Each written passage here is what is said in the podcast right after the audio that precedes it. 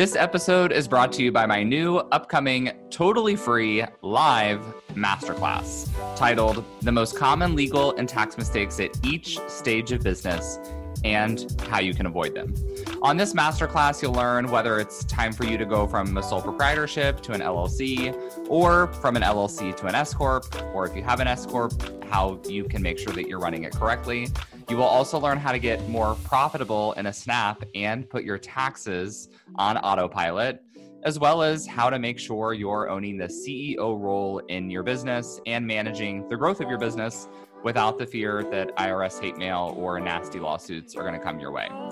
Also, at the end of the class, you'll officially be invited to join the spring 2021 class of Unfuck Your Biz. There will be a special bonus available only to those that attend the masterclass. So if you're curious about the program or know that you need to get a head start on avoiding these legal and tax mistakes we're going to talk about, join us at www.unfuckyourbiz.com where you can register. See you there. Well, hello there, and welcome back to the Unfuck Your Biz podcast. As you likely know, on Tuesdays, what we generally do is I take the time to answer one question from my free Facebook group, Braden's Besties. So we collect all the questions when people join the group, and I pick one to answer each week. But we decided to mix it up. We're going to try something new. Please let me know after you listen to this if you like it. Shoot me a message on DM on Instagram or tag me on your Instagram stories, post in the Facebook group. Give me all the feedback. What we're going to do instead is we are going to take the recording from our weekly Facebook lives. So every Friday in the Facebook group, I do a free live Q&A. We collect questions throughout the week. People show up live. I interact with them. I answer the questions. People will post follow-up questions, all that good stuff. So instead of just answering our one question, we're going to do some repurposing here. We're going to retake the recording from that live video and share it here on the podcast. So check it out. Hope you enjoy. Let me know. And here we go. All right. Welcome. So if you're new to the group, it's pretty simple. We post a question collection thread every Monday. We collect questions on Friday. I answer them. So if you asked a question uh, on our thread, I'm here to answer it today. If you're here live and you haven't posted a question, but you have one, no problem. Put it in the comment box and I will answer it now.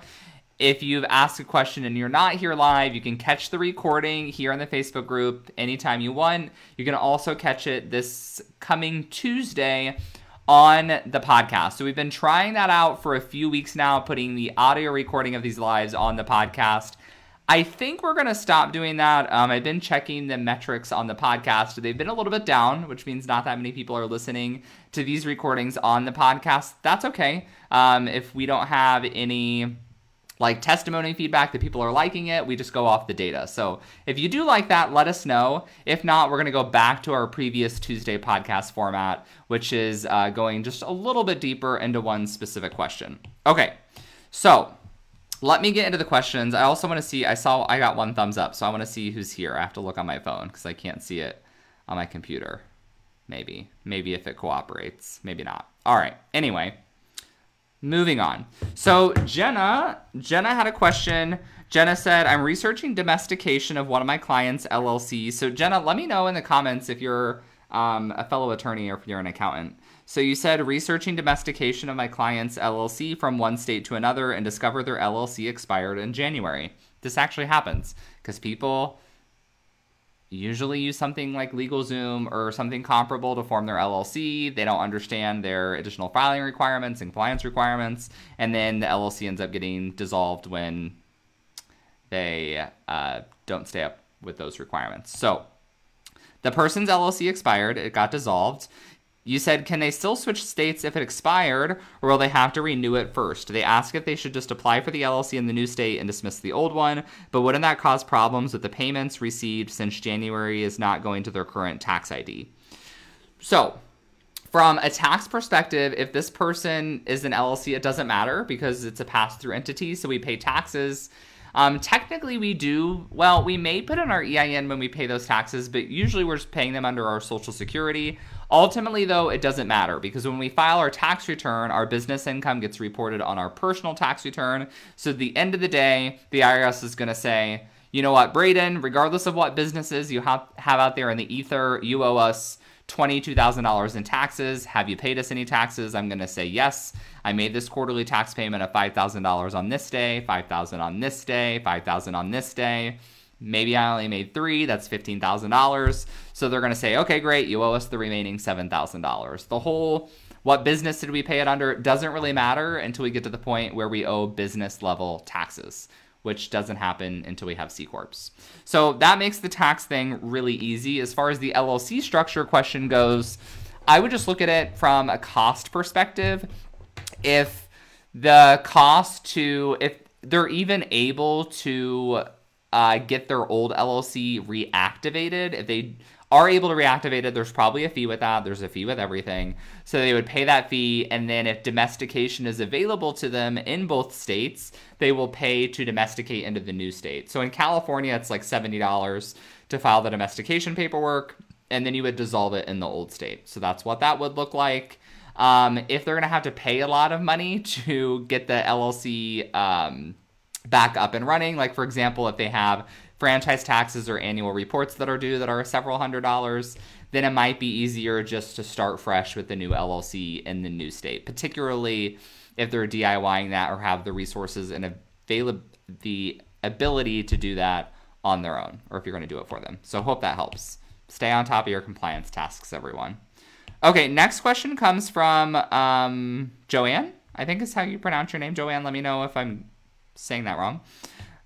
You said or you asked rather, if you have an S corp and you are sued, what can they take from you? This is a great question. Um, an S corp is what we call a tax status. So you have an un- what I call an underlying entity. You either have an LLC or a corporation that's then taxed as an S corp, and both LLCs and corporations provide you with liability protection um, for your personal assets. So that means that if you're managing your entity correctly, you're not commingling your money, you're doing all your compliance tasks, they should not be able to go after any of your personal assets, only business assets if you ever get sued. So they could potentially, if you don't have the money, they could put a lien against your business, your bank account, all that kind of stuff. Um, but unless they're trying, unless they're able to we call it piercing the corporate veil. Unless they're able to pierce your corporate veil, they won't be able to go after your personal assets. So, someone says they're fashionably late. Let me know. Drop your name in the comments so I know uh, who's here because I can't see it. I don't know. I, I can't see it on the comments on my computer and on my phone. I'll show you. There's like no comment showing up. So, it's not auto focusing. There we go. I see no comments. I don't know what's happening. Okay. So, next question comes from Trish. Trish says, uh, "Will general liability insurance cover a florist doing a workshop with beginners who injure themselves, or cut themselves, or slip and fall?" Trish, to be perfectly honest with you, I, I don't know. So that is something that is the type of thing that we would expect general liability insurance to cover, but you're gonna want to ask um, you're gonna want to ask your insurance provider if that is covered. So talk to your insurance provider because it's all going to be come down it's going to come down to what you originally got your insurance for. So if you tell them I'm a wedding floral designer, I do uh, floral contracts for weddings and I do installations and they say okay great we can cover you, but now you're doing these workshops that may or may not fall outside of the typical scope of your services. So we have another comment here. It looks like this one's from YouTube, I think. I don't know who that is. If this is um, someone I know or not, let me know in the comments. Okay. So next question comes from Lori.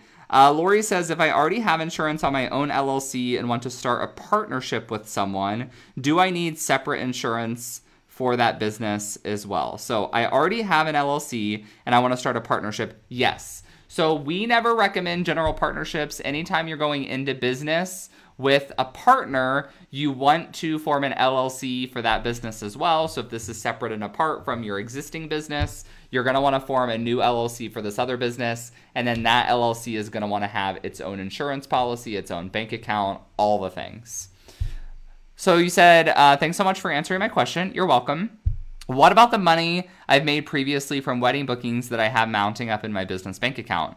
Someone who sues you could potentially get that. That's correct. So those are your business assets. Anything that is in your business bank account is leviable, so to speak. Um, so yeah, basically anything that your business owns is um, is gettable if that makes sense there are i don't i don't like to get too complicated with all of those kind of issues because there's a lot of nuances there but like we do have this rule that your business should be property properly capitalized which means you should you know you shouldn't just like flush all the money out of your bank account just for that reason but most of us as service-based business owners we don't really need to have much cash on hand to run our business so you're fine um so you you ask how can I prevent that? Well, I mean, you can't really. Like that's just the reality. So we obviously want to protect ourselves from lawsuits, but there's nothing, you know, hopefully the main thing is you want to have your layers of protection in order. So you want to make sure that your LLC is up to speed. You want to make sure that you have solid business insurance and you want to have some fantastic contracts with your clients. Above and beyond that, there's nothing that you can necessarily do to prevent people from suing you. Um, once you do get sued, once you get sued, if you get sued, knock on wood, hopefully that never happens. But if you do, ideally your insurance policy will cover all the fees associated with it and pay out the claim. Um, if it's something that you're covered for, which is why it's very important that we know what our insurance coverage is for. And if our insurance policy does not cover us, um, then hopefully the contract will protect us but then we would still have to fight it out in court. The likelihood that they're ever gonna be able to go after your business assets is pretty low unless you really fuck something up, in which case, not a whole lot we can do about that. But most of us, for being responsible, doing all of our stuff, and we have our layers of protection in order, we should be in pretty good shape. So I don't see any other questions that are coming in.